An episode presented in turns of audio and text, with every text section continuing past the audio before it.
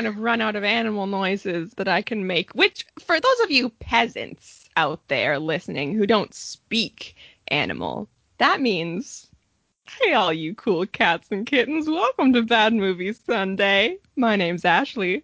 My name is Amy. And we are a podcast that watches bad movies so you don't have to. We roast them. We toast them and we have a lot of fun in English and I guess sometimes in animal, which I guess is just kind of one general blanket language. Oh, yeah. If you know one animal language, you know them all. I love those sounds that you made, although I don't know which animals they were. I know the bird. The bird um, yeah. There was one that went a little bit like and I have no idea what that could have been. Okay, here's what was happening in my mind, right? We start off with the monkey, right? Oh, oh, oh, oh, something like that. Then I was kind of leaning towards like some sort of jungle cat, like a like a lion with like a well, I probably should have just gone with like 2011 Tumblr uh, uh, style talk and just said roar or something, but instead I decided to try to make a lion noise, which I'm no Doctor Dolittle, so for me it came out something like. okay, this is where I went wrong at first okay. listening to your to your animal noises. I thought your monkey that I thought that was the birds. Well, it, okay. it, it was like a bird sound. Well, I feel like we do a, a, decent amount of impressions on this uh, podcast. Maybe we need to work on animal impressions because I thought that was the most obvious one. You know what? We, we're no Dr. Dolittle. In fact, the Dolittle that we're covering today, the 2020 Dolittle, is hardly Dolittle himself. So, can't blame you for trying. Well, thanks. That's all a girl can do, I guess, at this point is try. And, you know, maybe by the end of this podcast, we'll all have improved and maybe uh, I can make a, a believable monkey noise by the end. Maybe that's my character arc this episode. well, somebody needs a character arc because a lot of the characters in this movie didn't get one. Nope. this movie, okay, I want to talk firstly about something that I did not know about until the credits, because I feel like a lot of people going into this, you kind of went into it with two minds if you actually watched this movie. Either you saw Robert Downey Jr. and the plethora of A-list celebrities that apparently are voicing various animals in this movie, and you were like, "Oh my god, top tier cast! I have to watch it." Or you're a Dolittle fan and you watch this because you like the original Eddie Murphy Dolittle movies. I was kind of neither. I saw Robert. Well, Amy and I both saw Robert Downey Jr. and we're like, mm, that's it. We're on on the board. We're on the ship already. Noah's Ark has set sail with Robert Downey Jr. and all his animals. And I only found out at the credits. I mean, Amy, I know you have a cast list prepared of all the people in this movie, but oh my god. Yeah, oh, we gotta go over this for a second, right? Because of course we got we got RDJ as Dr. John Dolittle himself, but we also got, and I didn't know this until also halfway through the movie, um, Antonio Banderas as King Rassouli. Amazing, incredible. Didn't even recognize him. We got Michael Sheen as Dr. Blair Müdfly, who is, you know, a Welsh actor, I think. And for all of you who don't know, Robert Downey Jr.'s accent in this movie was apparently Welsh. And not only that, it was apparently like a decent Welsh accent. Who can tell though? Right? Most of the rest of the globe had no idea including myself, what the fuck he was saying half the time. But yeah, apparently he had a, a nice little Welsh accent. I'm sure we're going to talk about that later. Um, let's just finish off with the cast list first. So we got Robert Downey Jr., Anto- Antonio Banderas, Michael Sheen, all in live action roles.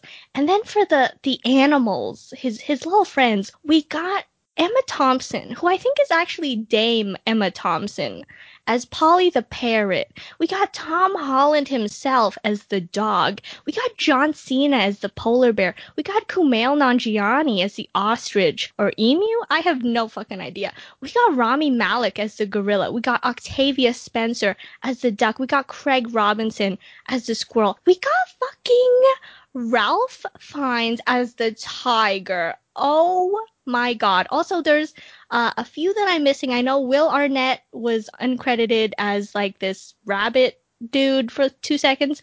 Um, Jason Mantzoukas was the uh, dragonfly.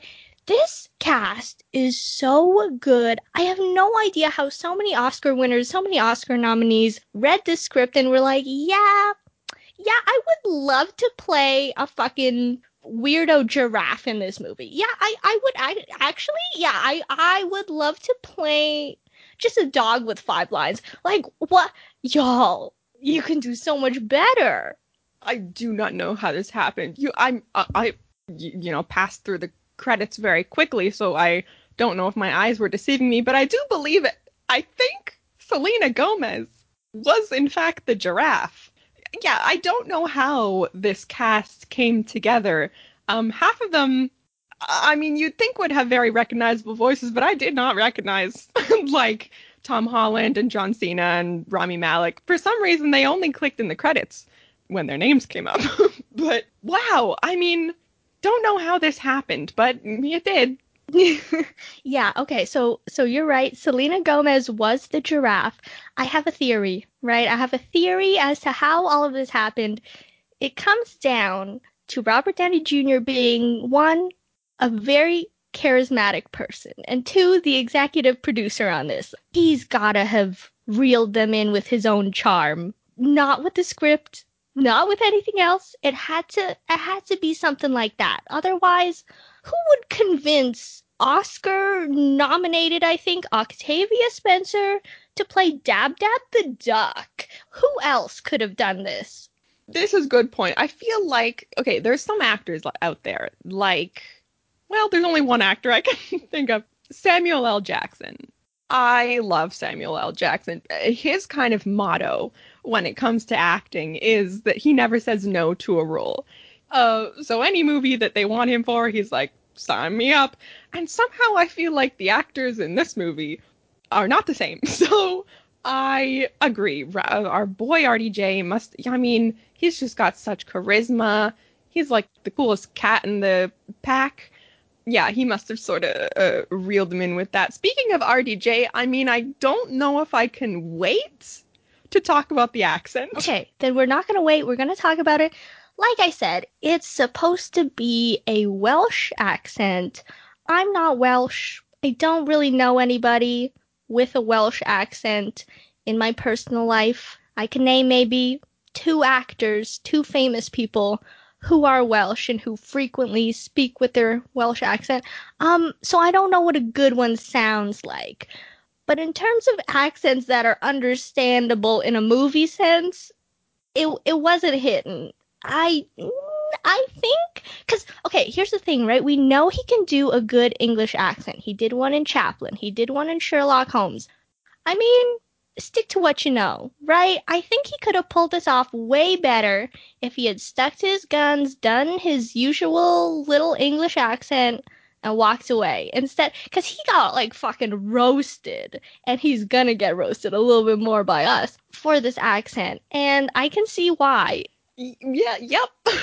uh, if he had stuck to the stuff he knows, stuck to the status quo, whoa, whoa, whoa, this may have been a bit more understandable movie. I think I heard or I saw an interview or something where he said that he didn't want to just kind of do the same thing that he had been doing. He's like, yeah, I've I've done Chaplin and Sherlock Holmes and whatever, and they all have the British accent. He wanted to do something different. Now, different to me, like do an Australian accent do a South South African accent. I quite enjoy the Welsh accent. I only have had experience uh, with one person who has had a Welsh accent, and that was the audiobook narrator for uh, Clockwork Princess, and that is it. one audiobook.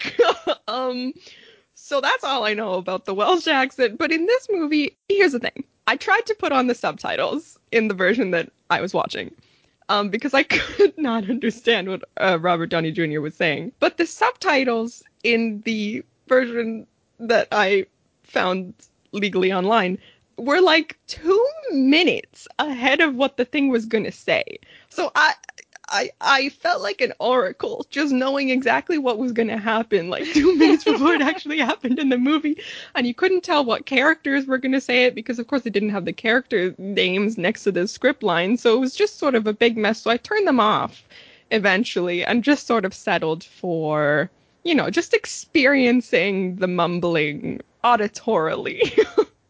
Because not only, here's the thing, not only was it like a Welsh accent, it was like a mumble Welsh. Yeah, yeah, yeah. He was like doing whisper Welsh.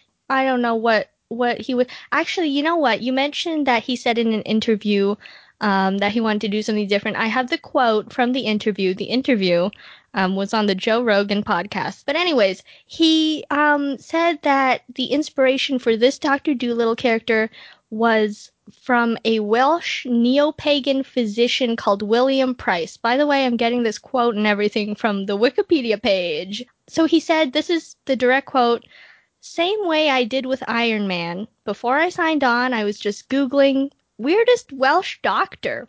I just wanted to think of I don't want to do just another English accent.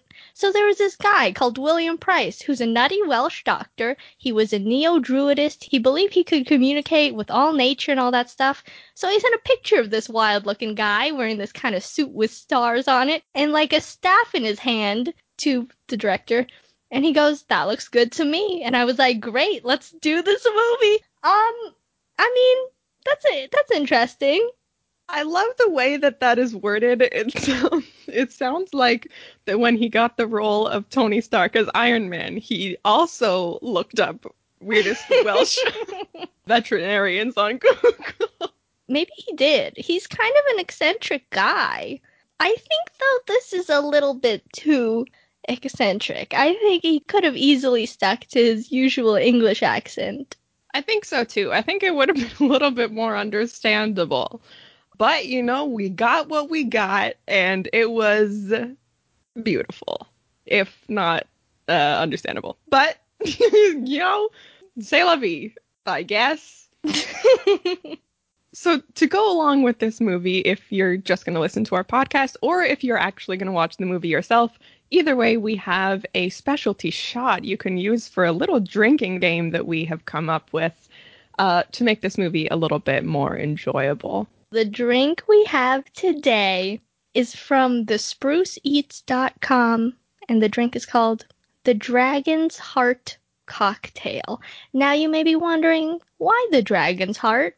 Well, because, as we're gonna go over in our breakdown very soon, um, there's a dragon in this movie, which I didn't know, but there is one, and it's it comes in, you know, at the climax, and it's a very important scene that I wish just didn't happen in this movie, but it did. And there's a dragon. So we have the dragon's heart cocktail to help you get through this. So what you're going to need are three lime wedges, three quarter ounces of elderflower cordial, five dashes of aromatic bitters, one and a half ounces of aged rum, three quarter ounces of mezcal, half an ounce of ginger liqueur, one and a half ounces of blood orange juice, and one blood orange slice for garnish. Now, this is how you make it. Gather the ingredients. Step one. Step two, in a cocktail shaker, add the lime wedges, elderflower, and three drops of bitters. Muddle well.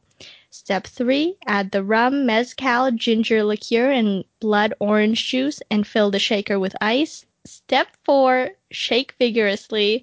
Step 5, strain into a chilled cocktail glass. And step 6, garnish with two drops of bitters and a blood orange slice. Serve and enjoy. So, to go along with that, we have a drinking game, like we mentioned. I recommend you probably take sips too. A couple of these points happen quite a lot in the movie. I think we're going to go back and forth and say our points. So my first point is every time an animal offers Dolittle like a piece of celery or a leek or some other vegetable. Oh, that's very good. I have for my first one every time he heals someone, whether that's a person or an animal. Mm, that's good. I have every time the gorilla talks about how scared he is. Ooh, I have every time, and this one definitely gonna want to sip. Every time there's a fart or butt or poop joke. Every time the squirrel recites his captain's log. Every time the live action actors make just like embarrassing animal noises. Like us at the beginning of this podcast, I guess. I have two more points. One is every time Dolittle gets captured, and the last point is every time Dolittle kisses his necklace. Um, and that is it. You can choose from the list, pick your favorites, and uh, just make this movie a little bit more enjoyable for yourself. Yep, and if you don't want to watch this movie, totally understandable. We'll try to yell out drink whenever these things happen uh, as we're going through our breakdown, which I guess we'll we'll just jump right into.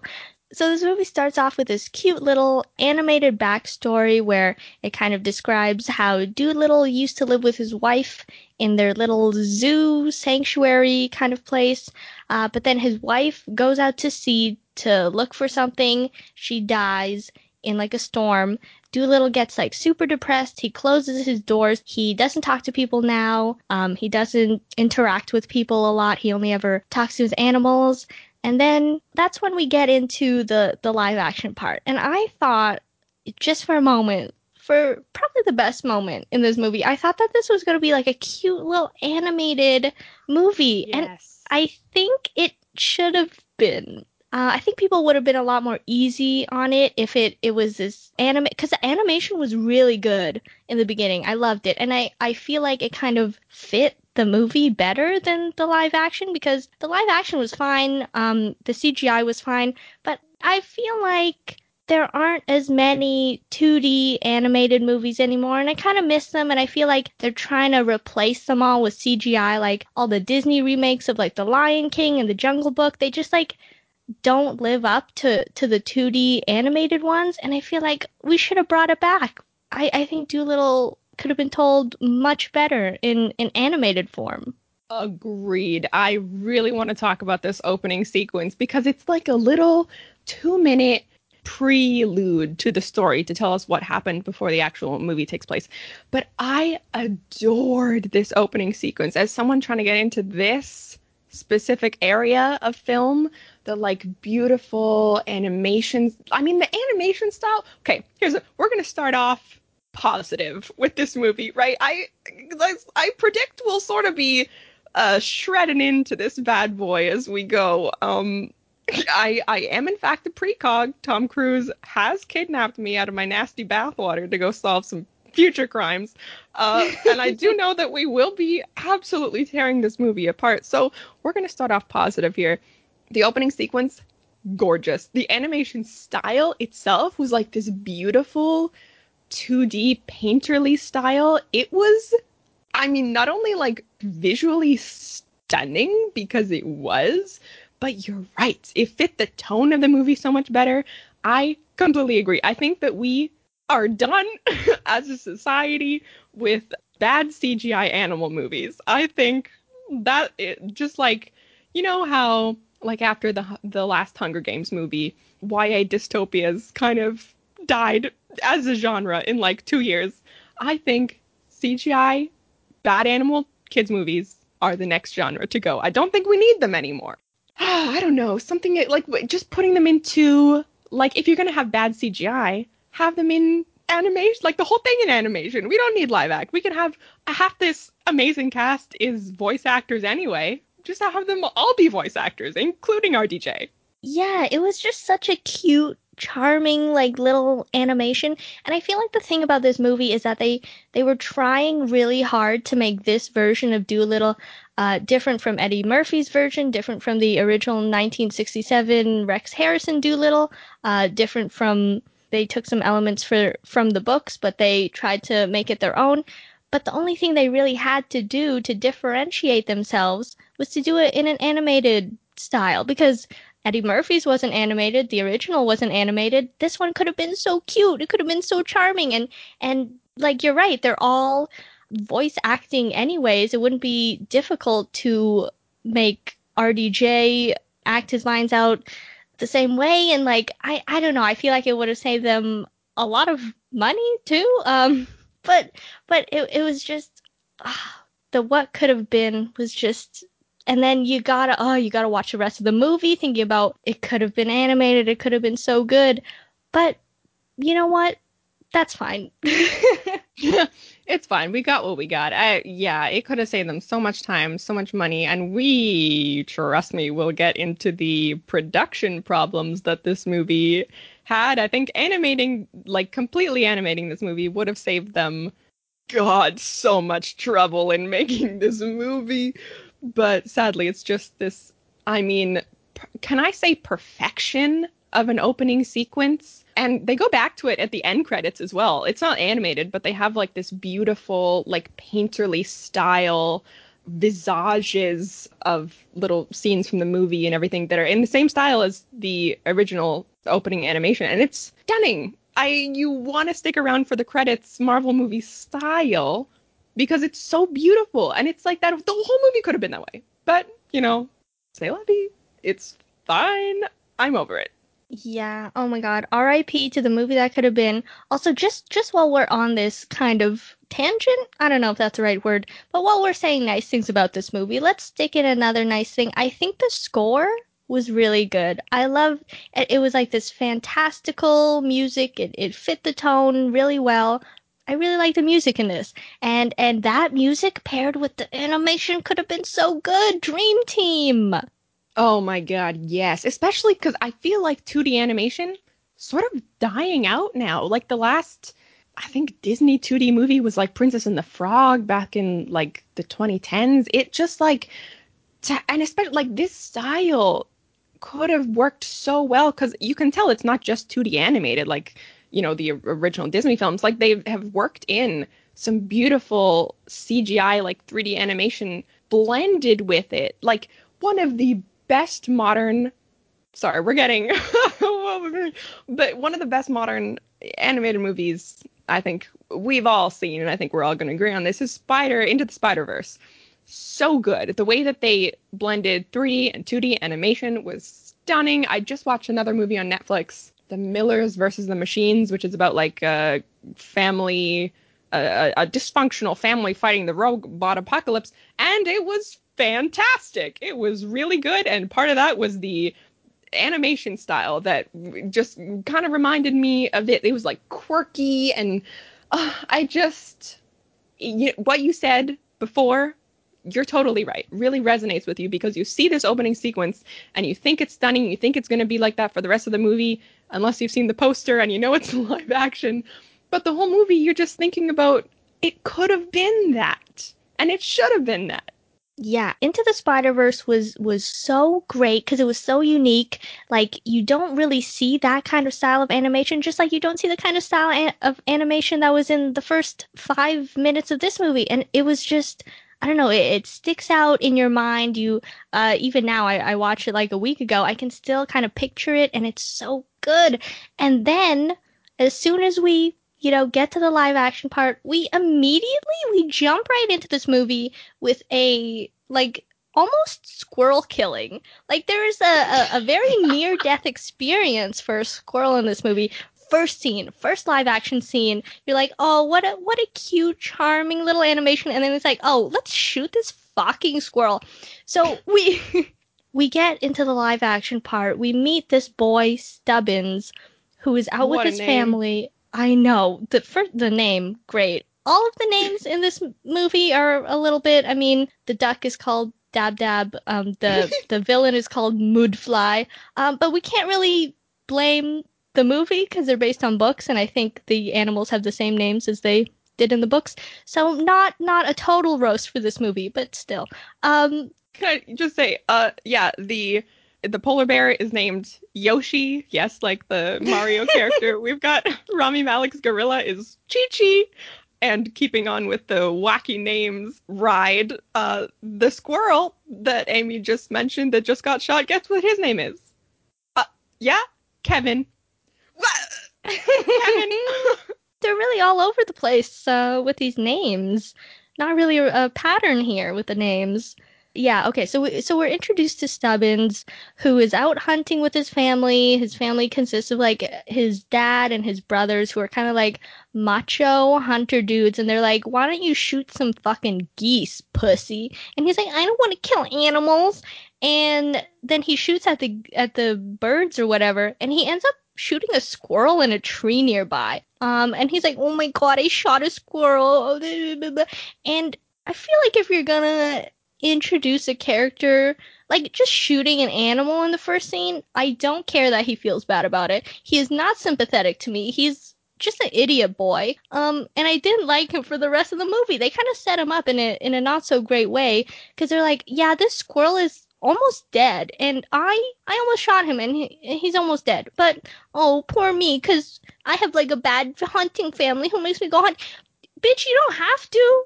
Like you don't you don't have to. And then he he runs off to find Doctor Dolittle to help him fix up this squirrel that he just shot. And Dolittle's like, "Who shot the squirrel?" He's like, "Me." And I'm like, okay, this is a very strange intro to a character that is not sympathetic and also not helpful. The whole movie, he's like the most useless person in this movie. I'm like, why is he here? So yeah, Stubbins brings the squirrel to Dolittle's house. Dolittle's little sanctuary, of course, is closed because he doesn't want to see people anymore. He is uh, kind of he's kind of retreated from society. I feel that. Um, so then his bird Polly, Dolittle's bird Polly, kind of has to um, lead Stubbins in through this like secret passage. And while Stubbins is trying to find Dolittle at the same time, Lady Rose, who is like the the queen's daughter or niece or something related to the queen, both of them are like I don't know, 12 years old. I have no fucking clue. But uh, they both go to Dolittle's house at the same time. He needs to fix up his squirrel. She needs to get Dolittle to help the queen because the queen is dying. And the queen specifically asked for Dr. Dolittle himself. Now, if you're like the top notch, the toppest notchest vet in the country, like th- that's still like the, does that qualify you to treat people though? I uh, would think not because I'm pretty sure there's a reason that there's a distinction between people doctor and animal doctor in the real world. And also, he's like not even a practicing doctor. Like the opening sequence sets him up to like, yeah, he like he was so sad that his wife died that he like shut himself out from the world for 10 years and he's just been living as a little hermit, Luke Skywalker style. So like, I don't know. Like if I don't I don't know, draw for like two days. I forget how drawing works and I gotta warm myself back up. And she's like, yeah, no, let's get, um, who, what doctor should I hire to literally save my life? Oh, any of my royal palace staff that are literally hired for this exact purpose? Mm, no, I'm gonna get an animal doctor that was kind of good 10 years ago, I guess. okay, okay, here's the thing because I, in preparation for this episode, because your girl loves to do her research, I watched the Eddie Murphy Doctor Dolittle, the first one, because I used to love it as a kid, and I was like, I, I don't really remember it. Let's watch it again. So in the Eddie Murphy Doctor Dolittle, he's like a human doctor, and he's seen treating humans because you know he's a human doctor, and then he gets kind of um he kind of has to go into the animal doctoring world, which I, I feel like it also works like both ways. I feel like if you're a human doctor, that doesn't necessarily qualify you to be an animal doctor. But anyways, he can talk to the animals. He knows what he knows what's up. He like generally, I guess, has like a good sense of anatomy. Fine, whatever. I feel like it's easier uh, to explain it that way to go from humans to animals than animals to humans. But I think they tried to like give us hints that he was a human doctor at one point because the villain in this uh, story, Müdfly, played by Michael Sheen, keeps making references to like, oh, when me and, and John Dolittle were in school together, blah blah blah. So I guess he was like in human doctor school. Like I don't know, dude. I'm like kind of fucking confused.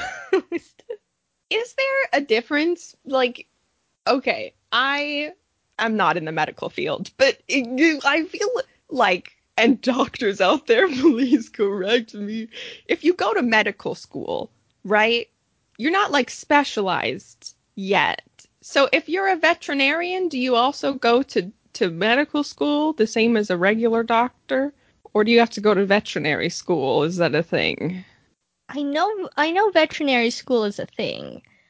We're we're the most unqualified people to talk about this. um so I don't know, but I I imagine that I imagine that it doesn't really work like that. Like if you're a human doctor, you can't just be like, "Yeah, I'm going to you know, do some surgery and take out your dog's rusty ass pancreas or something. Like, I, I don't think that works like that. But yeah, I I literally have no idea. They they set up this whole like um very cute, very charming animated backstory, and yet they don't tell us like what kind of fucking doctor he is because he's only treating animals this whole movie, except when he gets hired to treat literally the Queen of England. They do try to give him a bit of an incentive. I guess the Queen wanted him specifically because she, she got some dirt on him, I guess which I guess is a good enough reason to hire someone. Um, whenever I get a client, I'm always blackmailing them. or they're blackmailing me. It's got to go uh, one of the ways. So they mention that the queen is sick, right? She is dying, and Dolittle doesn't really want to help her at first. He's literally like, "Why me? I'm an animal doctor."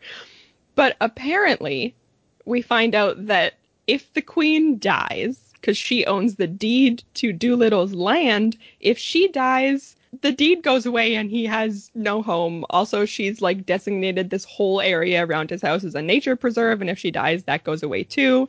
And he's like, hmm, that's kind of shady and super sucks. So I guess I have to help her now because uh, he wants to have a house.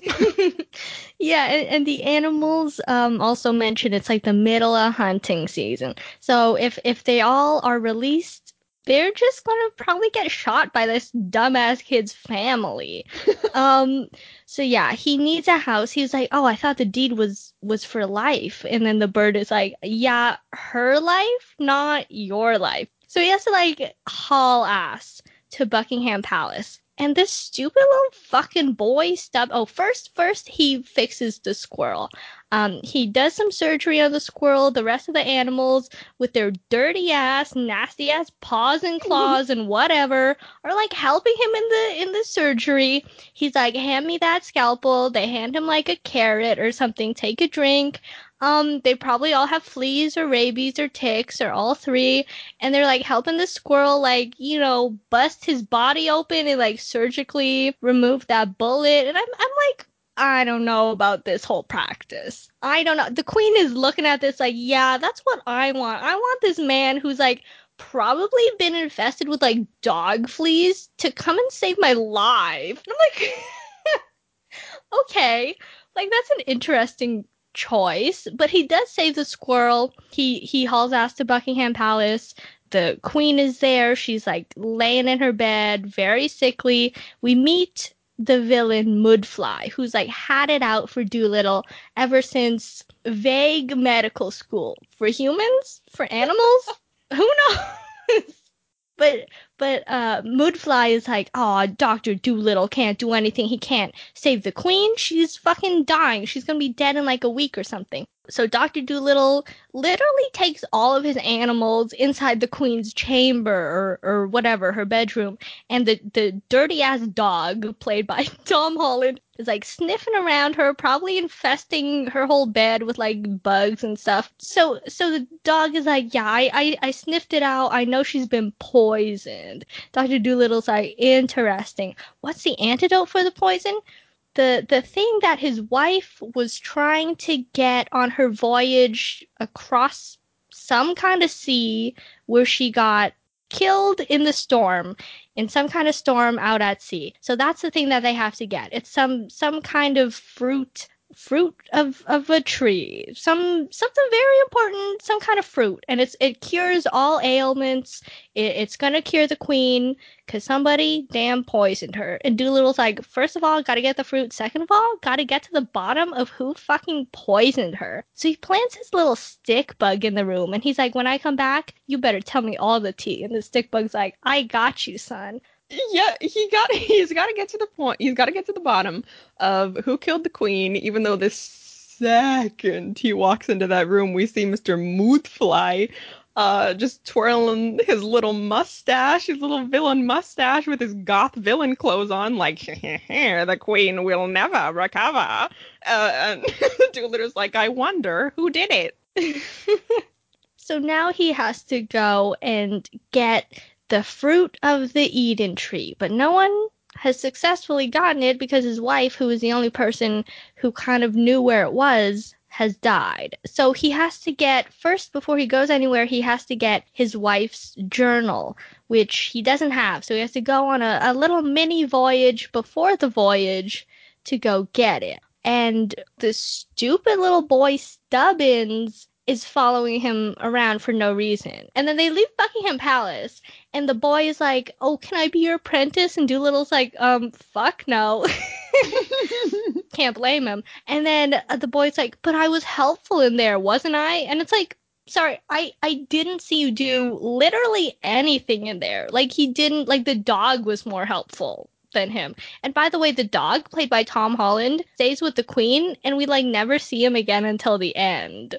Yeah, he's just like a emotional support dog for her, I guess. And yeah, this stupid hunter boy like sneaks on to Dolittle's ship, and now Dolittle's kind of stuck with him, and they've got to forced to bond together because Dolittle's got this whole hermit thing going on where he doesn't want to let anyone else into his life and risk losing them too, like he lost his wife. Uh, although that re- the, the way I just said it was a lot more dramatic than it comes off in the movie because there is no emotion uh, that that is ever shown in this movie. So that's really fun. Um, but they try to kind of force this bond between Dolittle and the kid as they're like, you know, sailing the seas, going on this quest voyage. The boy, okay, you have seen the original, well, the remake of the original which is now considered the original Dolittle with Eddie Murphy. I was going to, and then I decided I don't want to, so I didn't. So I don't know how it works in that movie. How I always thought Dolittle's whole deal worked was that he had like Avengers level magic powers where he could speak to animals, and that was like his thing. In this movie, it comes across like learning animal is just something anything can do because in like two minutes, the hunter child picks up like every animal language and he's like, well, oh, is this right? That when the monkey says, that means I want my blankets. and Dolittle's like, you got it. You know animal now. Is that how it works? Absolutely not. This movie, I same. I didn't get it because in in the Eddie Murphy movie, he's shown as a kid to have this like power where he can talk to animals. And he had like a childhood dog growing up who was played by Ellen DeGeneres for some reason um who he was talking to as as a child. And then he kind of suppresses that part of himself while he grows up and he becomes a human doctor you know a doctor who treats humans. And and so uh, it only comes back to him later in his life when he meets this dog that he almost he by he almost hits his dog while he's driving on the road. But he doesn't like fucking shoot it because his little daddy told him to. He's not a little bitch ass. Um, so he almost hits his dog, and then he finds out he can talk to the dog because the dog's like, "Hey man, what the fuck?" And he's like, "Hold on a second. And like everyone in his life kind of treats it like, "Oh my god, Dolittle, you're you're crazy. You can't talk to animals." and he's the only one who can talk to animals. And it's not like this movie, because like you said, the fucking boy just like knows the most random shit, how to say the most random shit, and and then and then there's this scene where so to answer your question, um, no, it's not like that. And to move on a little further, so the the dude who's like the queen's right hand man, this old dude, um, he sends Müdfly after Dolittle as a fucking assassin or something. He's like killed a bitch, and Müdfly's like, I would fucking love to. So Müdfly goes on this warship after Doolittle, and then um the the boy Stubbins is looking over at the warship and he gives Dolittle a warning that's like, oh, there's a warship coming, except he says it in polar bear language first. He's not like, oh, hey, Dolittle, um, by the way, there's a warship. He's like, ooh, uh, what, whatever the fucking polar bear, I, don't know how to speak more. So he says in the polar bear language, and I'm like, why? Because, first of all, nobody understands you. They took like five minutes of their precious lifetime to figure out what the fuck he was saying. Just say it in English, bitch. Nobody cares that you know how to speak polar bear because it literally never comes up throughout the rest of the movie where there's a scene that's necessary for him to speak polar bear or any other animal language. I don't know. This just annoyed me so much. I'm so glad you brought it up. Oh yeah, he, you know, naturally when you're in mortal peril you're like mm, this is the perfect language learning opportunity. I love when i am about to get in a car crash and i decide to say to whoever else is in the car i can't think of a language. Uh para peligroso and uh, the rest of the people in the car can figure out what that means. Uh, it's not up to me man. I am just trying to further my own education this kid, I just fucking hated him the whole time. He was so useless. In fact, he hindered literally every voyage they were on. He was of no help. In fact, he was of negative help because Doolittle constantly had to like, and the animals had to constantly clean up after the stupid boy's messes. And I'm like, just get him out of here. Te- not, not even the voyage, the whole fucking movie. Get him out of here. I think they were trying to play up this boy as like a son figure to Dr. RDJ's Dolittle. And it didn't work. it was just an annoying child. They were trying to play him up as like the next Dolittle, I think, right? Because he's starting to learn the languages. He's starting to like get to know the animals, even though he shot one as the first, as our introduction to him.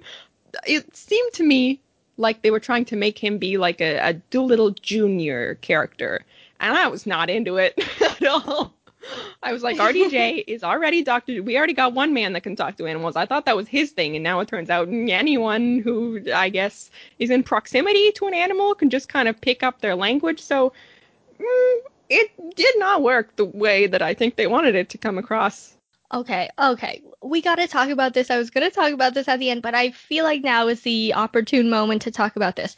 So I feel like they put Tom Holland, you're absolutely right. They wanted to have this like mentor mentee kind of uh, Tony Stark, Peter Parker thing going on because it worked in Spider Man, worked in the Avengers. They're like, RDJ got that dad slash teacher energy going on, and it worked there. It worked in, in the Marvel movies.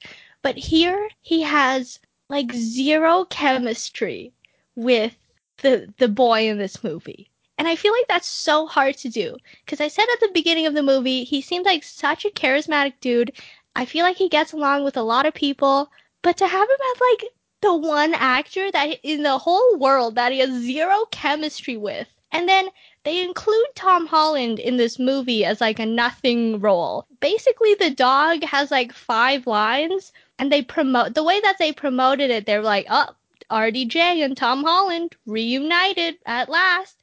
You wanted to see them in something else? Well, you got it. But they don't really interact in this movie, but they were really selling it like they did interact. And I feel like either get the fucking boy out of this movie, no boy role to anybody, or Tom Holland should have been the boy in this movie because first of all, we know he has chemistry with RDJ. He's worked with him before. They, you know, they get along great, whatever. And they were using him for promotional slash marketing reasons anyway, but he was barely there. So I feel like they played that up too much. They had to like if they were gonna do it like that, they had to go in and be like, yeah, you know what, reunited, fucking Tom Holland is back, back again, baby. Except they didn't. Yeah, like you mentioned before, Tom Holland is like the only character that gets left behind for the whole like out of all the animals, they chose Tom Holland, the character that RDJ has the most chemistry with, to leave behind for the whole movie. And take along this random stupid boy that does nothing. I hate it.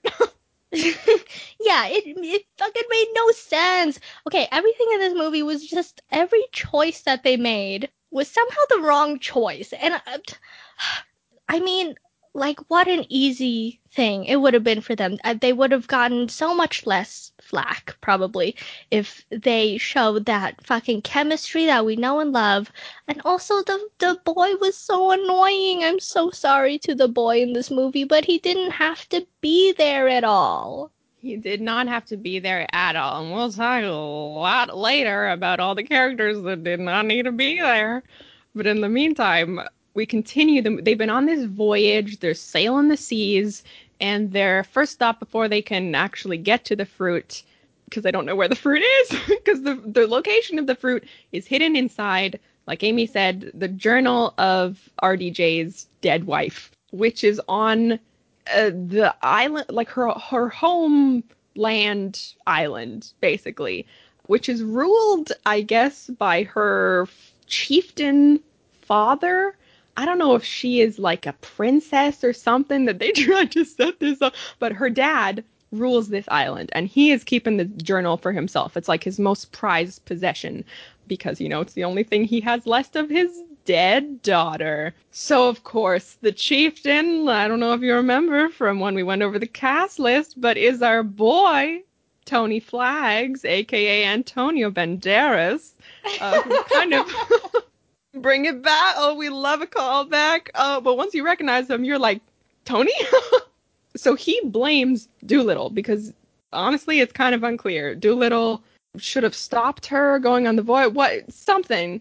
He blames Dolittle for his daughter's death. So Dolittle now has to go in, sneak into the, the palace and steal this journal. So naturally, as you do, he enlists the help of the ant mafia to to help him sneak into the palace, which are never seen again. But they fail. they fail miserably. And RDJ gets thrown in jail, has to like fight a tiger, and all the animals have to come rescue him while the boy goes and steals the journal.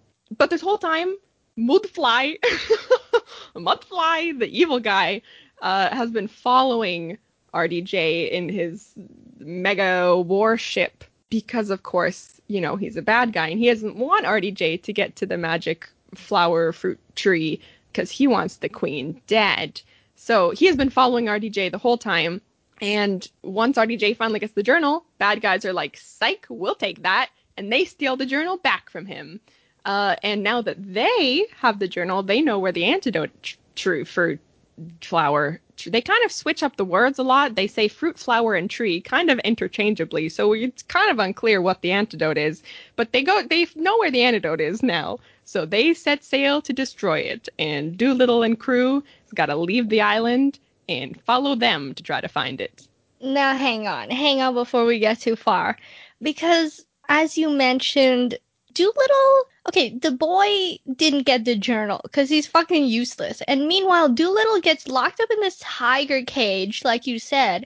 And the tiger, played again by Ralph Fiennes, um, has this fuck he the tiger uh, his whole deal is that he needs therapy so so not only is dr dolittle a human doctor an animal doctor but he's now also an animal therapist um so he's like trying to cure this tiger's mommy issues or something, but also fighting him.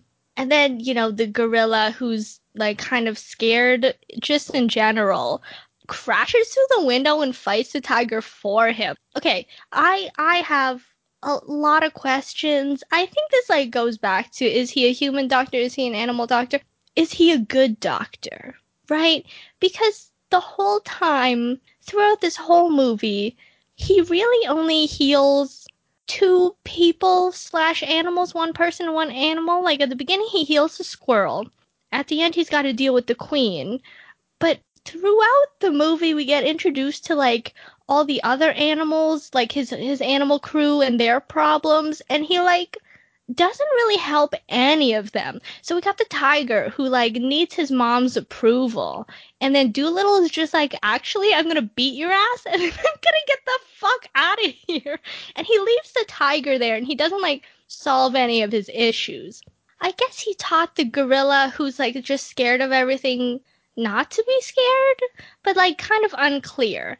And then the whole deal with the polar bear and the ostrich is that they don't get along. But then at this point, they become friends. But that doesn't really have anything to do with Dolittle. They just became friends on their own. So I'm like, what does he actually do? Yeah, you mentioned he's kind of an animal therapist now, in addition to an animal doctor and maybe human doctor he may be a fine doctor doctor. He, you know, heals what he needs to heal, but he's like not a good therapist, like at all. You're right. The the tiger is like, oh my god, I just want approval from my mom, and he's like, mm, sucks. Anyway, boom, bam, bip bop, boom, and beats him up. and you're right. He's literally his whole entire crew of like 12 animals all have their own individual psychological issues that they're dealing with. The the gorilla is like I'm not good enough. I'm scared of everything. And RDJ is like, well, have you tried not being scared? And the gorilla's like, mm, okay. so it's it's not good. And then um the the thing about the tiger is that he recognizes Dolittle because Dolittle's been to that island before. He like kind of because his wife is from there, his dead wife is from there, and the tiger says. Oh, the last time you were here, you didn't finish like my treatment. And then this time he's also like, bye, bitch. Well, he's not finishing anyone's treatment. I guess he helps uh, zero animals, uh, mentally speaking, in this movie. Yeah, so so then Müdfly blows up his ship. He's got no ship, but then immediately um, Antonio Banderas gives him a new ship, and he's like, "Get the fuck out! I never want to see you again. I'm only letting you live because I love my daughter. Anyway, peace out, bye." Um, and then yeah, as you said, he goes off on his voyage after Müdfly to go and get the fruit slash tree slash plant, just general, just the antidote. So then he follows Müdfly. Müdfly gets to this weird cave where the fruit is supposed to be. And then he's like, Dolittle, am I in the right place? Dolittle's like, I fucking honestly have no clue, dude. And he's like, okay, well, anyways. Which, to be fair, Müdfly has the journal. Dolittle doesn't have the journal. What do you expect yeah. him to do? Yeah, and then they're like, you know, we kind of bickering over it, and then this fucking dragon appears.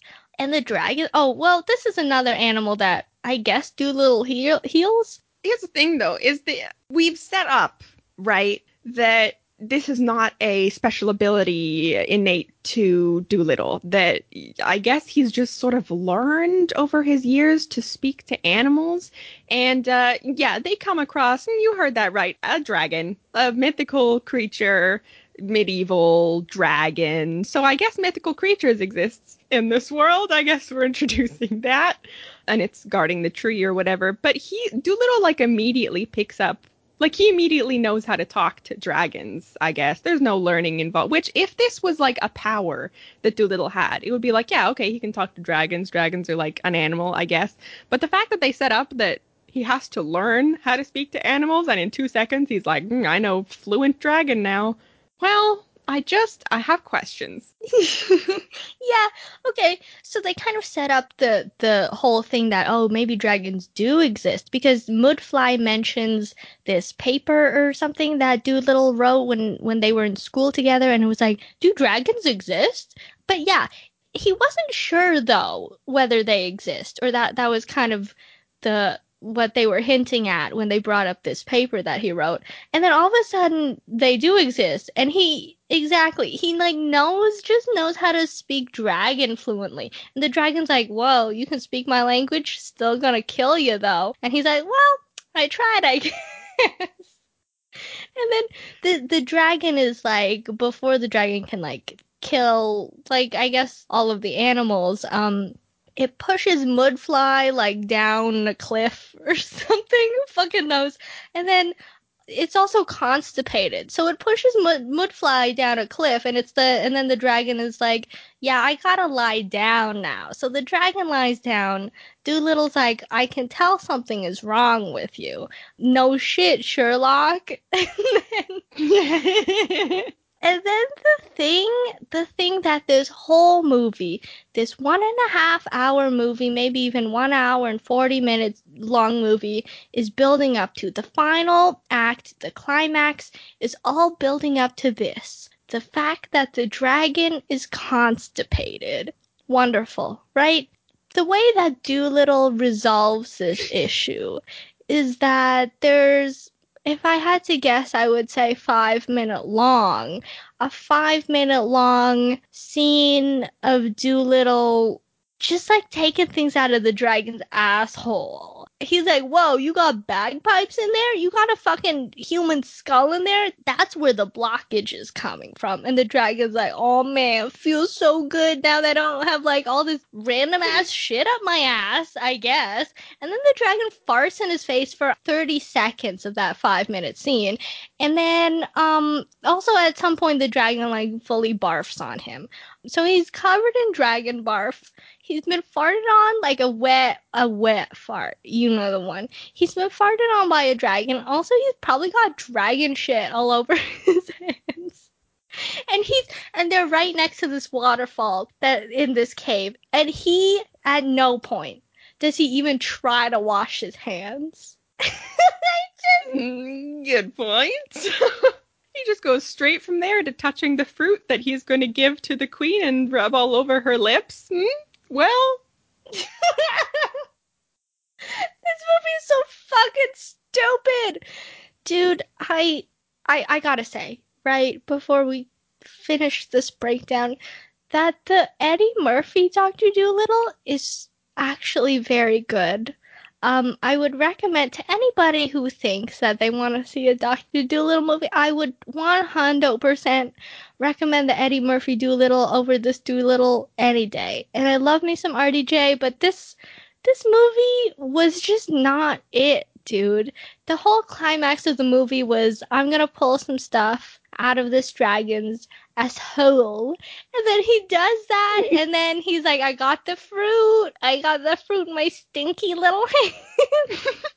And then they're like, peace out. And the dragon's like, peace out. And they go back on their ship and they go back to Buckingham Palace. And then there's this whole scene, and the boy does like the one thing that I guess is useful in this whole movie. And he's the one with, I guess, his little clean hands because he doesn't do anything.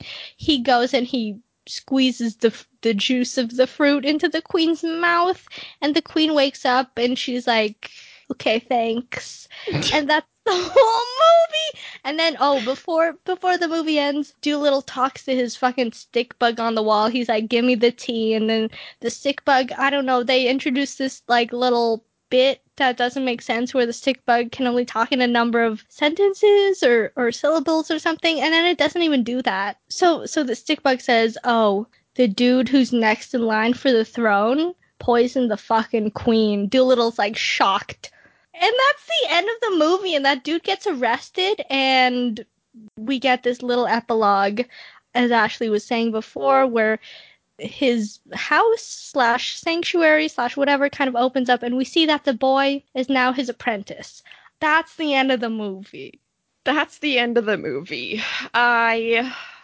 Well, what is there to say about this movie besides everything? where to even start with this movie? I feel like, God, I don't even. I, this movie was it for a kids movie. I mean, I think the original Dolittle with Eddie Murphy was also aimed at kids, but this movie was like not funny at all, like at all, at all. It was like every joke, and I do mean every joke, flopped in this movie, and I do say the term joke very loosely. Yeah, no, it was it was absolutely not funny. And in the Eddie Murphy Dolittle, that was also aimed at kids, but I watched it with my dad, and we both enjoyed it like a lot. We both had a lot of laughs. It was pretty good. This one, not a single, not a single one. Maybe I did laugh at RDJ's accent, but that was not like an intentional joke here. And I do want to say, I have a little piece of trivia here from the Wikipedia. So Universal apparently turned towards Seth Rogen and whoever co-wrote Neighbors with him, Brendan O'Brien, to help add comedy to the film. However, neither could remain committed to the project and dropped out. So they tried to like spice up the jokes a little. Seth Rogen's like, I'm down. And then he's like, actually, not. I'm not down. And then he dropped out. And then, um, someone else was assigned to storyboard before that person also left to work on the Tomorrow War. And then the writer for the Lego Batman movie also tried to do rewrites on the script because there was there was like a period of like a month or three weeks where they were reshooting some scenes. So during that time, the Lego Batman writer tried to do some rewrites. Um, he met with Robert Downey Jr., who allegedly tore his script apart in favor of new ideas. Now, RDJ, amazing dude, right? So creative. I think maybe that was the wrong move here. I think maybe uh, you can't get worse than what we saw on screen. I think maybe you should have given his script a chance.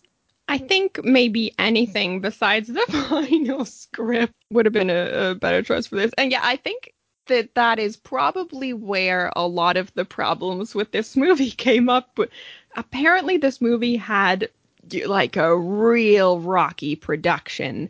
Like you said, it went through like five separate directors, all dropping out halfway through to work on other projects, and they didn't want to work on this.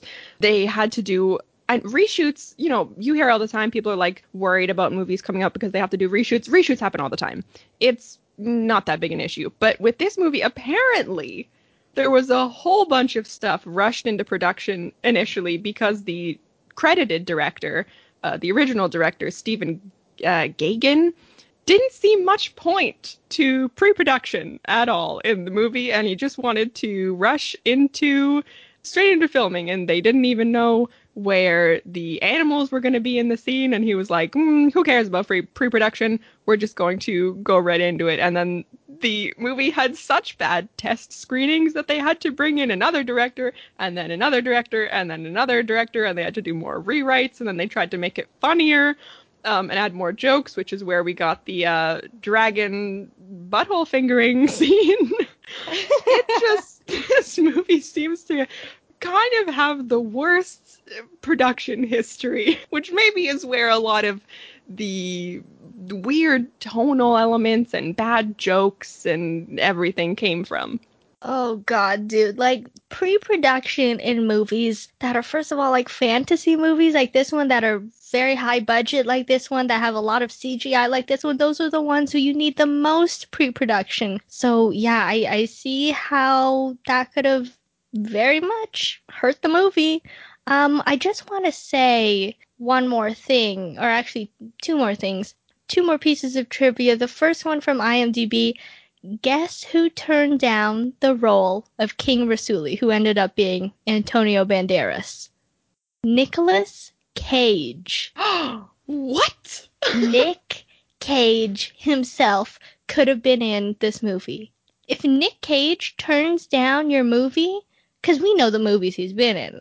We've mm-hmm. seen on this podcast some of the movies he's been in. If Nicolas Cage turns down your movie, maybe that's not a movie you should make. Maybe maybe that movie needs some work. You know, if Nicolas Cage, who was recently in a movie called Jiu Jitsu about him doing jujitsu, if he's the man who turns down if if Nicolas Cage, not Emma Thompson, not Tom Holland, not John Cena, not Rami Malek, those people didn't turn this down. Nicolas Cage turned this movie down. If he's the man to turn your movie down, don't make that movie. It's a warning sign. It's a bad omen, and it's a warning sign.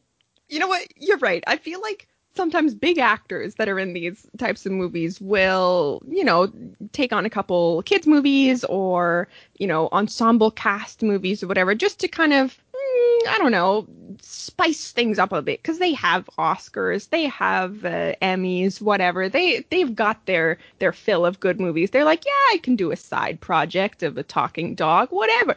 But if Nicolas Cage, Nicolas Cage, who, as we've talked extensively about on this podcast, has been in movies about um, turning into a vampire and I just the weirdest stuff. If Nick Cage's standards are too high for you, that's not a good movie you're making. That should have been their first red flag. They should have been like, you know what, scrap it. Scrap the whole thing. We don't need it. Also, I'm glad you mentioned awards because let's talk about awards for a second. So this movie was nominated for some Kids' Choice Awards, some People's Choice Awards. RDJ won uh, favorite movie actor for the Kids' Choice Awards. Very nice. Uh, you know what else this movie won? From the Razzies, which are like the opposite of the Oscars. He, the whole team won for this movie worst prequel, remake, ripoff, or sequel. This one, uh, you you know what? They're absolutely right. Let's see what else they got nominated for for the Razzies. Nominated for Worst Picture, Worst Director, Worst Actor, Worst Screenplay, and finally the Worst Screen Combo. And the combo, RDJ and his utterly unconvincing Welsh accent. Literally, that's what it says on Wikipedia. I can't believe he didn't win for the worst screen combo of him and his fucking ridiculous accent in this movie. I agree. I feel like you know, not a lot of people turned into the Oscars this year. I feel like award shows are getting to be sort of the, the same predictable things every year. The Razzies bringing it though. The Razzies know what we want. They're bringing us the real award. and, uh, yeah, okay. I feel like we mentioned the production issues that this movie had, but I feel like a lot of the issues came from the and that if I know it went through tons of rewrites, but a lot of the issues with this movie that I had besides the weird accents, um, were like initial script stuff, like writing stuff. Firstly, okay, we have a, a new section for this season of the podcast uh, where we're going to talk a bit more constructively about this movie, about things that if we were in charge of script writing, uh, production, whatever, how we would change this movie to be better. I have a lot of points. I like I have a lot of points for this. Firstly, there was in this type of movie, you know, where someone is poisoned and you got to go on a, a big long journey to get the antidote or whatever.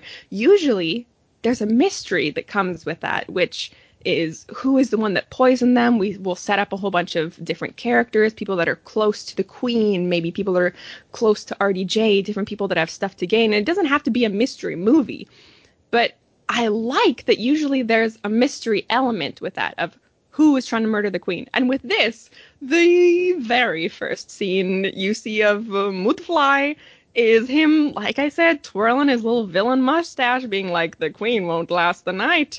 And you know it's him. You know it's him. And they play it up to be like RDJ figures it out, like in the climax. He's like, it was the uh, Müdfly and the guy next in line for the throne. And we're like, yeah, yeah, we knew that half an hour ago, RDJ. Yeah, oh my god. Okay, completely right. I feel like a lot of the things that should have been big payoffs were just very disappointing. The whole reveal, if you can call it that, with Müdfly, the scene at the end with the dragon that, you know, supposed to be the whole climax of this movie, and then it's just like a I, bunch I, of fart I, jokes. I bet I bet it was a climax for the dragon too. Sorry, continue. but yeah, um, oh man, I bet it was. I bet the the dragon had a good time at least.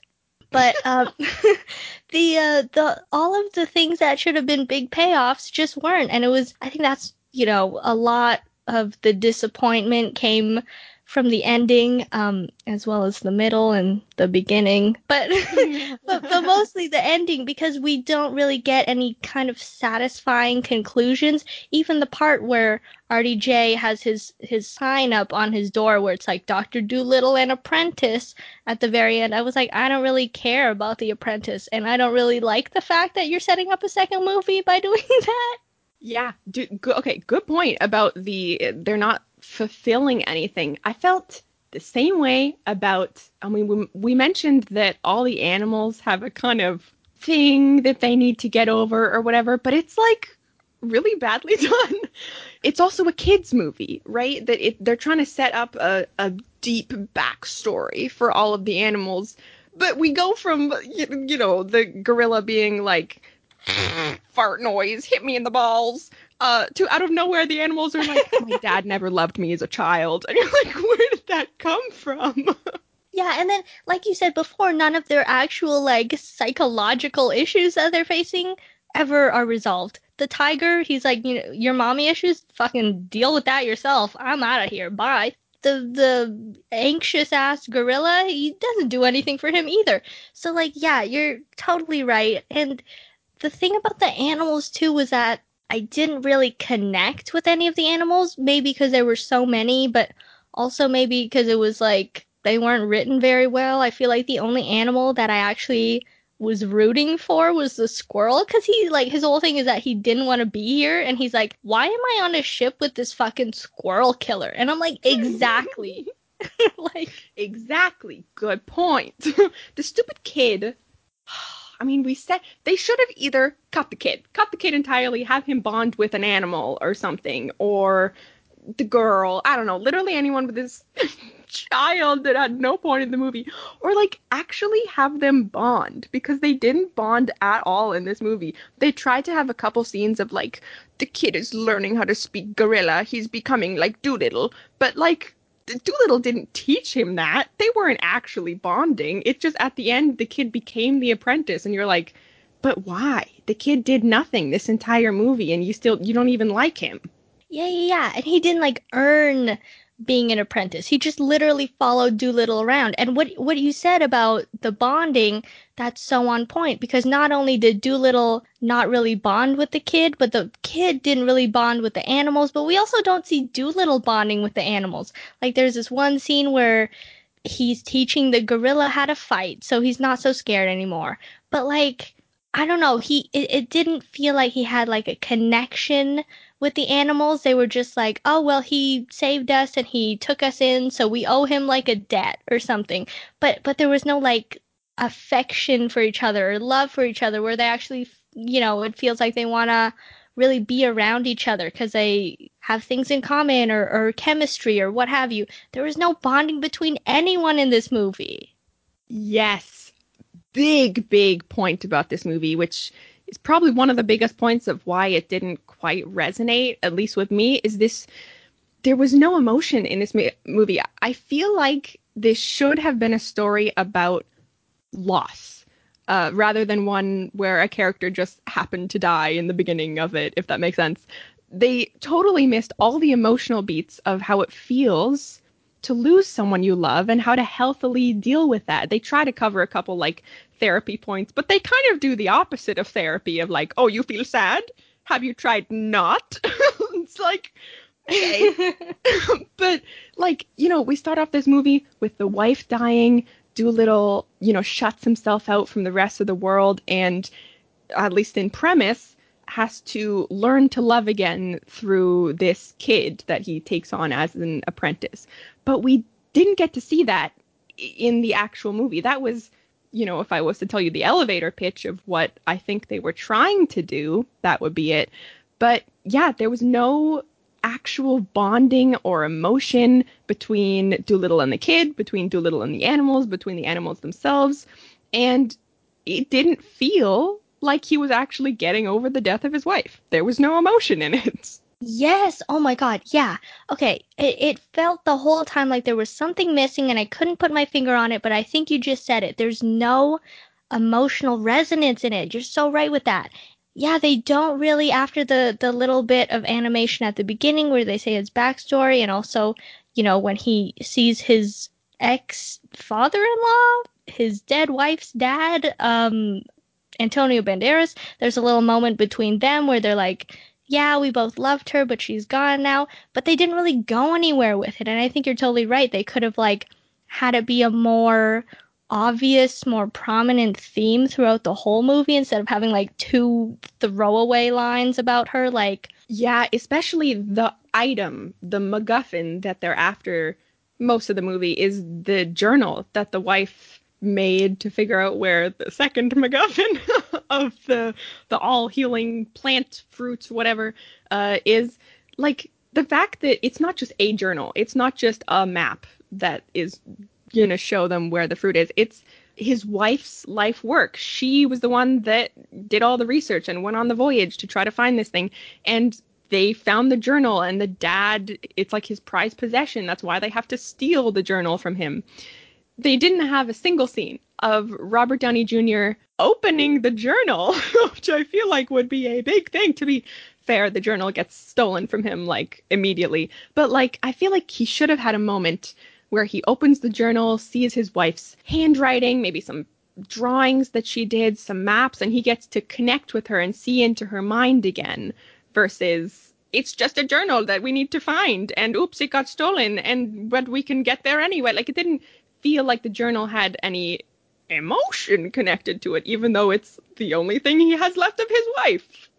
Girl oh my god so right. Okay, there should have been a scene where he opens a journal and then it's maybe like a flashback to his wife and we can hear her voiceover and she's writing in the journal and she's on the ship and and the storm is brewing. She can see it coming towards her in the distance. However storms work, I don't know. I've never been a sailor, but but she knows that a storm is coming. She doesn't think she's going to make it out alive. We hear her voiceover. She's like, "John, I don't know if this is ever going to get back to you, but blah, blah, blah, blah. She, she writes a little message for him that's basically like, if I don't make it out, just know that I love you and I want you to move on and whatever, whatever he needs to hear to move on. He's like, take care of the animals, blah, blah, blah. You know, and just, just have that one last little moment where he can get the closure that he needed and finally move on and, and pour everything that he has into like taking care of the animals and blah blah blah, bonding with the animals cuz there was no moment like that. You're right. And there should have been another moment between him and Antonio Banderas because they had a moment but Antonio Banderas was more like I'm not going to kill you cuz I love my daughter more. It's not they didn't really I don't know how to they weren't really talking to each other. You know, there should have been a moment where he was like, you know, I was wrong about you for some reason. I know you took care of her as best you can. It wasn't your fault because literally, I don't know how it would be. Um, like, what's he gonna do? Go on the ship with her and like prevent the storm from happening? They should have had a moment where he's like, "It's not your fault. I know you did the best you could. I know that uh, it hurts you too, and we have this bond now, you and I, and you can come back anytime because I'm like kind of your dad-in-law still." But he was actually like, you know what? I'm not going to kill you, but don't ever come back here. Yeah, completely agree. And I love the point that you made of like, uh, like a final message from her, like directly to him that he never got to see before. That would be so good. Also, just thought in the beginning, his whole reason, right, for going on this journey in the first place is to keep his house, which is an entirely selfish reason, which makes sense for him at the beginning, I guess. His reasons, I feel like his reasons should have changed halfway through. When he figured out that it was his wife's journal that he had to go after, it should have been clear that, yeah, he, he may have come to Buckingham Palace and heard out, you know, what he needed to do, his instructions or whatever, for the initial reason of, I want to keep my house. But once he figured out that he needed to get the antidote from his wife's journal, that should have clicked for him. The change of I'm going on the same journey that my wife took, where she died, and I'm going to get to go see her journal. And his motivation should have shifted to be less of a selfish one and more of like a, a mental journey for him to get over. You know what I mean? But we never really got that. Still, at the end, the climax is he gets to keep his house, and you're like, okay, sure. yeah, no, no, no. That's that's so good.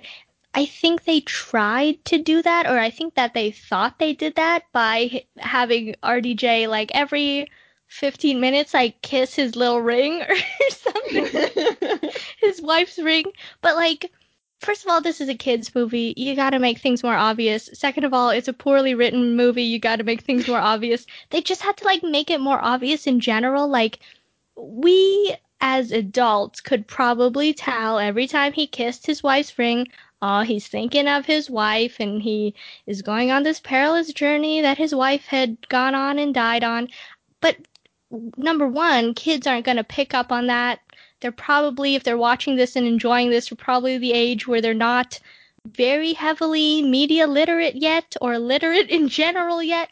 So so you're going to need to spell things out for them. But also when you're juggling so many plots and storylines and characters like this movie does, you still got to spell it out for us a little bit more.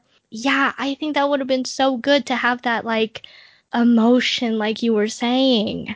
Yes. It cuz it fell flat on the emotion and you'd think okay, well, I guess you know, if it falls flat on the emotion, at least it can, you know, it's got the it's got the writing, it's got the plot. And yeah, well, you'd be wrong.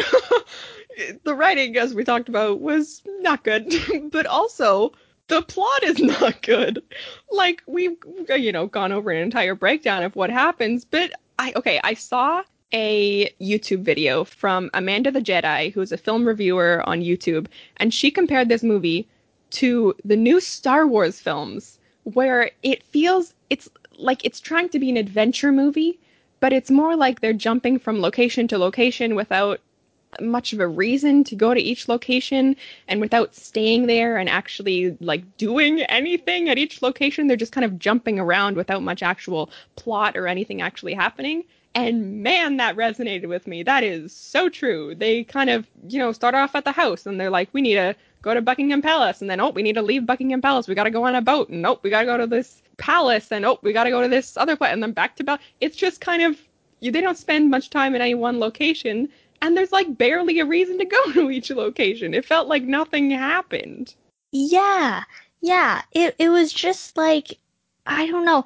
If if you had to ask me to describe the plot of this movie, like the things that actually happened in this movie, I would have no idea what to tell you. Like, I don't know, he like went on a boat and then he went like to stick his hand up a dragon's ass. Like I like like I don't know, there was there was no significance to most of the events that were happening and I think they could have dedicated that time instead to like the emotional connections and like the bond between the characters. Yeah, it was just not all around just like not good. Yeah. And oh, I have one more big point that I want to bring up before we uh, move on to reviews. I don't know if you have anything else you want to say, but this movie I feel like could have been like a Pirates of the Caribbean movie, right? It seems kind of like that. Oh, you got to go find the antidote for this thing and travel across the ocean and save someone's life.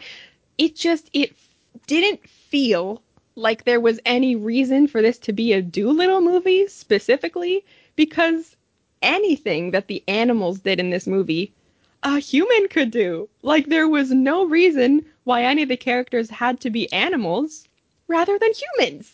Am I the only one that felt that? Dude, I that was one of my two last points too. Yeah, okay. The thing is the things that did happen were done entirely by humans. Like they had to do a little heist to get into Rassouli's palace, right? They had to sneak in past the whatever. But the only people who went to do that heist were Dolittle and the stupid little boy. And I guess a dragonfly, but like not really. Like what why did you bring this whole ship of animals if none of them are gonna come in with you? Like they could have brought like a snake to slither in through the bars of the thing and get the journal. They could have brought. There's so many options. Like you could have literally any animal, dude. You could have like any. They have a fucking giraffe. By the way, the giraffe don't know where she was the whole movie. And she shows up at Buckingham Palace at the end. I was like, were you there the whole movie? And I still don't know because That's I don't know what. Good point. Yeah, and, and there was like a fox too, and I was like, where the fuck were you two? But um, yeah, all they did with the animals were like leave them places. Like the dog left with the with the queen when they were sneaking into the palace. All the animals left on the ship. Like they didn't take them anywhere. They didn't do anything with them. Yeah, I love could have had like ugh, this stupid heist that wasn't even really a heist at the uh, Antonio Banderas's palace. Stupid kid went to go get the journal, and then they brought this random dragonfly along. And you know what the dragonfly did? Crack jokes. Well, the kid stole the journal instead of it could have been like, oh, it's hidden in this room with no doors and the only way in is a tiny little air vent. So you got to send in ants and dragonflies and stuff because uh, no human can actually get in there. Love, yeah, a snake can slither in places. They could have used the giraffe to lift them up to high locations because they do have to, uh, you know, to get into the palace. Robert Downey Jr. has to get up into this high tower, and instead of using a giraffe, he decides, I'm just going to climb human style. Am I going to get monkeys to climb? Nope, just me, Robert Downey Jr. the human. Yeah, yeah, yeah, and he has like two monkeys on board. He literally has two monkeys on board. I don't know if the giraffe was there, but he does have two monkeys that could have easily like climbed. And they're like little monkeys. They're like the kind of monkey that Ross had in Friends. They could easily could could have climbed in there. Okay, yeah, you're totally right. That this had no purpose being a Dolittle movie. He does. He's not even the only person that can talk to animals. Like in the Eddie Murphy version, he's just a person who happens to be able to talk to animals. So yeah. And my last point was I was gonna say, uh, I hate saying this because you know I love RDJ, but I don't know how I feel about him being cast as Dolittle in this movie. And and first, let me explain why I think they cast him because there are a lot of good reasons to cast him. He has a lot of elements that are very good, that should be very good in this movie. He's very funny, he's very charming, he has plenty of experience working around CGI, like working alone on a soundstage with green screen people around him. He produced this movie. I think that last one is why he was cast in this movie. But I don't know if he was the right fit or not. Cause I, I don't know. Okay, here's here's the thing maybe it's because he didn't have other human actors to bounce off of, and the one little boy human actor that he did have around to bounce off of, he didn't really have chemistry with. Or maybe it was because of his choice of accent. Or maybe it was the script and all the, the messy kind of things that were going on behind the scenes. Whatever it was, I love him. I don't know, though, if he was the right choice for this movie. I agree. And I just thought of the, well, I was going to say the perfect alternative, except for the one minor fact that he is, in fact, dead currently. Um, well, if this movie had been made like mm, 20 years ago, you, you know who would have been so good in this role? Because they basically played the same role in the original Jumanji. What's his fucking name? Uh, Robin, Robin Williams. Williams. Oh, Robin Williams would have nailed this role. The same sort of like lost jungle man that doesn't trust anyone but has to learn to love these kids. He would have done so well. I was on a similar way wavelength as you because as soon as you said Jumanji, I was like Jack Black would have fucking Ooh. killed this movie. Jack Black, Robin Williams, take your pick. Either of them would have been so good. They both are very funny both of them work with these like ridiculous premises that they sell like very well and so does RDJ. It's hard to sell that you're like a superhero that flies around in a suit of metal armor, but like I don't know I don't know the way that they commit so well to the roles. And RDJ does too. But this role I feel like you know, talking about Pirates of the Caribbean, there's that whole thing where Johnny Depp came came uh, to the to the set one day. He had his little eyeliner on. They were like, Johnny Depp, I don't know if the eyeliner is a good choice. He's like, trust me, and they trusted him, and it worked. Robert Downey Jr. came to the set. He had his little Welsh accent. They were like, I don't know. He's like, trust me, and they trusted him, and it didn't work.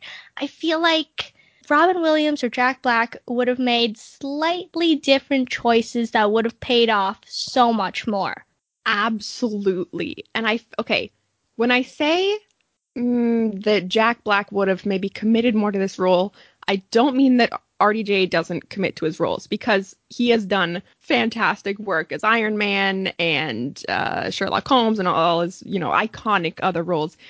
But I feel like the tone of this movie was kind of split between trying to be serious and trying to be funny where all the animals kept making poop jokes and fart jokes and um, like rimming jokes, which was weird. Um, with the dragon, but RDJ was playing it more like a serious, you know, good actor that he is. Whereas I feel like someone like Bla- Jack Black, perfect example of a guy that would have done this uh, role well. He's just he has more experience working with kids movies and playing things off to be funnier and goofier, and he doesn't take his roles too seriously. And I mean that in the best way. I feel like he would have taken the role, I think, to the extent that it needed to be taken rather than as a serious role, if that makes sense. Yeah, okay, yeah. Cuz the thing about Jack Black is when he he has this kind of nudge nudge wink wink. I'm in on it. I also think this is kind of ridiculous but i'm i'm it feels like he's in on it. And with robert downey jr it didn't really feel like he was in on it if if that makes any sense. I don't know how to describe it. When jack black makes movies he commits so fully to the movies no matter how ridiculous they are. But he also has this element of i know they're ridiculous and i'm enjoying this and i hope you're enjoying this too.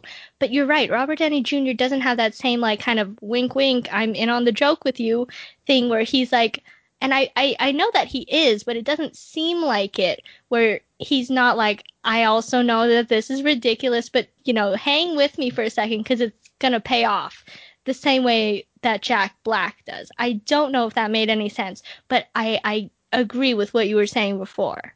Yeah, no, that's a good point. Jack Black always he he gets the script. He knows what he's getting into and he knows how to play it off the right way. Uh yeah, that he would have made a great role replacement in, uh, in this movie. I was just thinking, right? this has nothing to do with Jack Black. But while we were talking about Dolittle, I do have a question about him. So, just because this movie sets it up, we've mentioned that his kind of superpower in this movie is different than the Eddie Murphy version, where he can just sort of instantly learn languages, I guess, rather than it being innate in him if he can, you know, just sort of intuitively pick up um, all animal languages and whatever, does that does that mean he can talk to like aliens per se? Hang on. Wait a second. I never considered this. The question that I thought you were going to say is, oh, could he like pick up on Spanish or something if he's heard it for the first time? But he didn't really know for sure that dragons existed, but yet he could talk to the dragon perfectly. Because this could have been a very different movie. You you know how in um Arrival or something like where they need to figure out a way to communicate with the aliens and they're like trying to use sound waves or signs and stuff. But do you think Doctor Dolittle could have busted down the door like move over noobs? I am the uh, uh, communication captain here. I got this. and he's like, bleep, bloop, flop, blap, blop. And he can communicate with the aliens and he's got it in the jar. Oh my god. You know what? They could have just done that because they were like trying so hard to make Dolittle original again. They could have just like brought in aliens. Flip flop. flip flop, you know, like yeah, flip the script, man. We've we've seen fantasy, we've seen comedy on Dolittle. What about a sci-fi Dolittle where he's got to save the planet from aliens because he's the only one who has to uh, who's able to communicate with them? High stakes Dolittle, Not only is the queen in danger, all of the whole world is in danger. the whole planet has been secretly poisoned by this alien plague, and he's the only one that can negotiate with them. Oh my god. Oh, or they they see like this alien planet that's kind of hurtling towards Earth, but not like super fast. And they send him out in a rocket ship, and as he's going through this is so fucking stupid. As he's going through space to meet the planet, um, the planet is being controlled by the aliens and it can stop whenever it wants to, but it doesn't want to. It wants to destroy the humans. So as he's going in his little rocket ship up to the alien planet, which is like, you know, taking a couple of days, not like super urgent or anything, he comes across different alien species along the way. And instead of having an animal crew like in this movie, he has a fucking alien crew.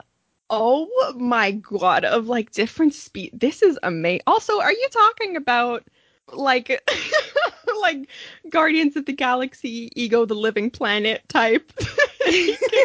just stop moving whenever he wants. yeah, yeah. oh, Okay, I realized a little too late. I just invented Guardians of the Galaxy again. They're kind of a ragtag group of alien species that can all talk to each other. That's too bad. Um, we really had something going there. Well, here's wait, this is Guardians of the Galaxy where no one can talk to each other except for Robert Downey Jr. slash Jack Black. Maybe they're a duo. Ooh, Robert Downey Jr., Jack Black team up. They're twins, they're brothers. One has the ability to talk to animals, and one has the ability to do what? They're, gotta have some like two powers here. One, oh my god, okay, I got it, I got it, I got it. Okay, One okay, has okay. the ability to talk to animals, the other has the ability to turn into animals, Beast Boy style. But the one that that can turn into animals can't talk to other animals. So he needs his brother to like help him communicate. Oh my god. Ventriloquist brothers. Oh my god. Imagine it. We've got RDJ with his little not Welsh accent because we're changing that in our version to literally anything else. He's hiding in the bushes, right? Ready to start talking parrot because his brother, Jack Black, has just turned into a parrot to talk to the alien parrot species, and they have to negotiate to save the planet. But Jack Black can't actually speak alien parrots. Only RDJ can, who's hiding in the bushes, ready to uh, uh, uh mouth along. No, Jack Black is mouthing along to what RDJ is actually saying in hiding. Oh my god, this is so fucking good. I think we also I think we also may have reinvented some some kind of Shakespeare drama. I think I feel like there's a movie I I or a play or a book or something. I forgot what it's called, but there was a movie version and Steve Martin was in it, and I forgot what it's called. Um, oh, it's like uh, S- Cyrus or like C- Sirius or something like that. Whatever. Um, so it's this dude who I'm I never seen it. I'm this is me guessing completely about what it's about. So I think there's this dude, Steve Martin, and he feels like he's like the ugliest dude ever on the planet, and he's in love with this girl and he's talked to the girl before, but she doesn't know what he looks like. So he hires his hot friend to like stand in as him. Well, he's literally hiding in the bushes talking to her, and the friend is like mouthing along or something. Oh my god, there's also that fucking Netflix teen movie. Yep, something yep, Sierra, Sierra Burgess. Oh, that's the one. We're just reinventing a whole lot of movies, but yes, I would love the sci-fi version with Jack Black and Robert Downey Jr. Now, this is the decision that we have to come to. Who is the one that can talk to animals and who is the one that turns into animals? And I do have an answer in mind already. Okay, I do as well. I think we're on the same wavelength, right? I think, and you tell me if this is what you're thinking, that uh, Jack Black would do better with voices. Oh, oh, I was thinking, I was thinking the opposite. I was like, Jack Black would do better turning into animals because Okay. as as we said, I feel like he would commit more to like just like being a fucking crocodile or some or whatever the alien version of that is. I feel like he would commit and then Robert Downey Jr. could play however he wanted the the translation process. But I mean, it could go either way. It could go either way. We could switch halfway through the movie and just goof the audience. They're like, hang on, this is more confusing than Dolittle. Like what? This is a better movie than Dolittle, to be honest. Yeah, I think though that we've kind of covered all of our, our thoughts about Dolittle. We've even made our own movie um, in place of Dolittle. I think now it's time to see what the internet thinks about this movie. So we have four reviews today from IMDb. The first is by user Frankie Thousand, who gave it a four out of ten, and their tagline is "Started poorly and just kept going." What a waste of a talented cast and 175 million dollars. You could have taught a bear to speak for real for less money. Ooh, let the roasts begin. Oh, open the floodgates. The second is by user Calivsi, Cal- who gave it a 2 out of 10. And their tagline is skip it. Dolittle boasts an all-time great, predominantly voice cast, but wastes its talent on an all-time abhorrent script. it will likely do enough to keep your kids entertained, but the lazy jokes and awkward performances will prove a chore to sit through for the rest of us. Damn, that is uh, very accurate. the third is by user Fangirl333, who surprisingly their tagline is Great Family Movie. Okay, let's see where this is going. I don't understand the hate this movie gets. It's a film aimed at children, and children tend to like this kind of movies. It's silly and fun and adventurous and new. I don't get why people always get upset because a remake isn't like the original classic one. Why should it be? Who would like to watch a movie remade the same time over and over again? And it seems like all the bad reviews are made by adults who try to rate children's movies. Isn't that crazy?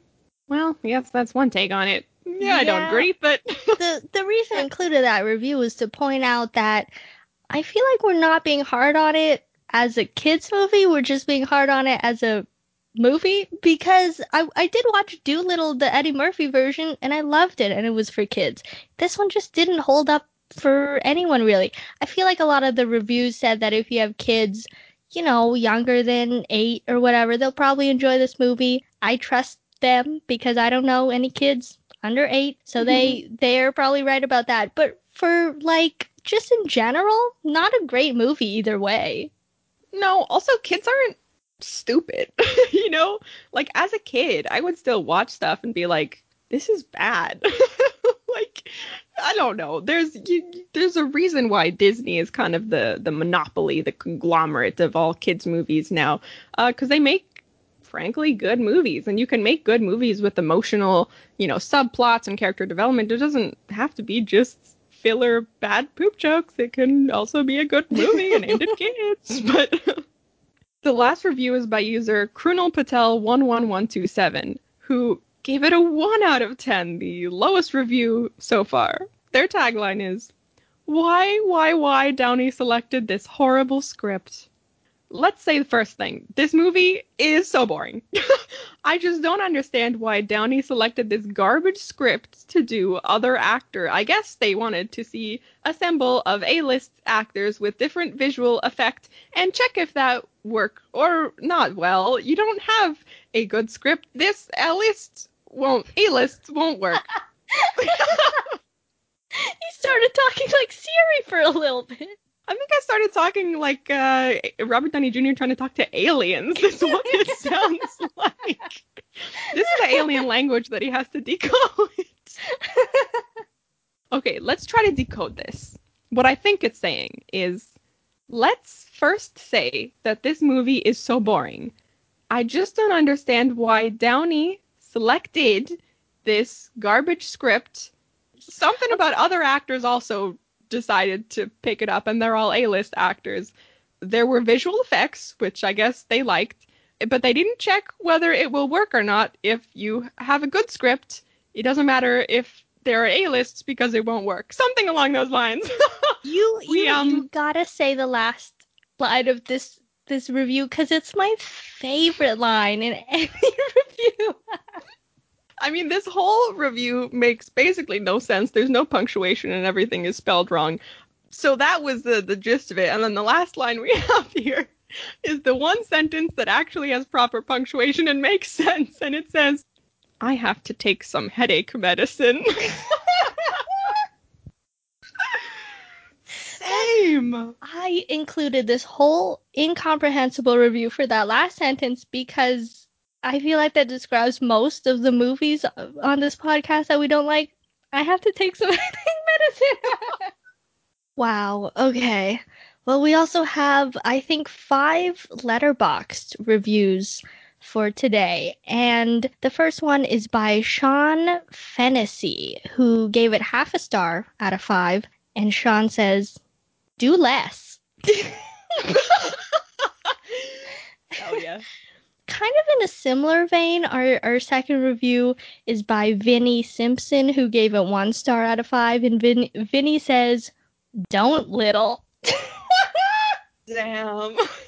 I love it. Our third review for today is by Ellie Little Sparkle emoji, and Ellie gave it one and a half stars.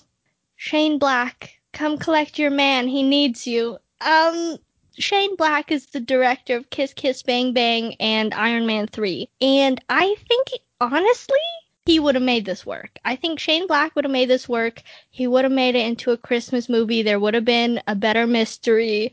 He would have gotten out Robert Downey Jr.'s best comedic performance. I feel like Ellie is onto something here. Totally agree. The fourth review is by Sean Coe, who didn't give it a star rating, but Sean says, Sometimes you have to willingly watch a movie that you know is going to be horrible, so you can further appreciate all of the other incredible movies that you have seen. Dolittle is one of those movies. Damn, that's honestly kind of some good advice. I think that's kind of what we do with this podcast is we learn to appreciate other movies. Um, and the last review from Letterboxd is by Max Turner, who gave it half a star. I'd say this offended me as a Welshman, but it just offended me as a human being in general. well, those are all of our IMDb and Letterboxd reviews. And just for reference, IMDb gave this a 5.6 out of 10, and Rotten Tomatoes gave it a 14%. So what are we thinking? Yikes. Well, I mean, if you're new here, we rate all the movies that we watch on a scale of 1 to 10. 1 being, God, so bad I could barely finish it. I am gonna give it, I think, like a 2. It was like a bad movie, not in like a fun way or a funny way. It was just like badly written and badly done and bad movie. That's all I have to say. you know what? That's probably the most accurate review. Yeah.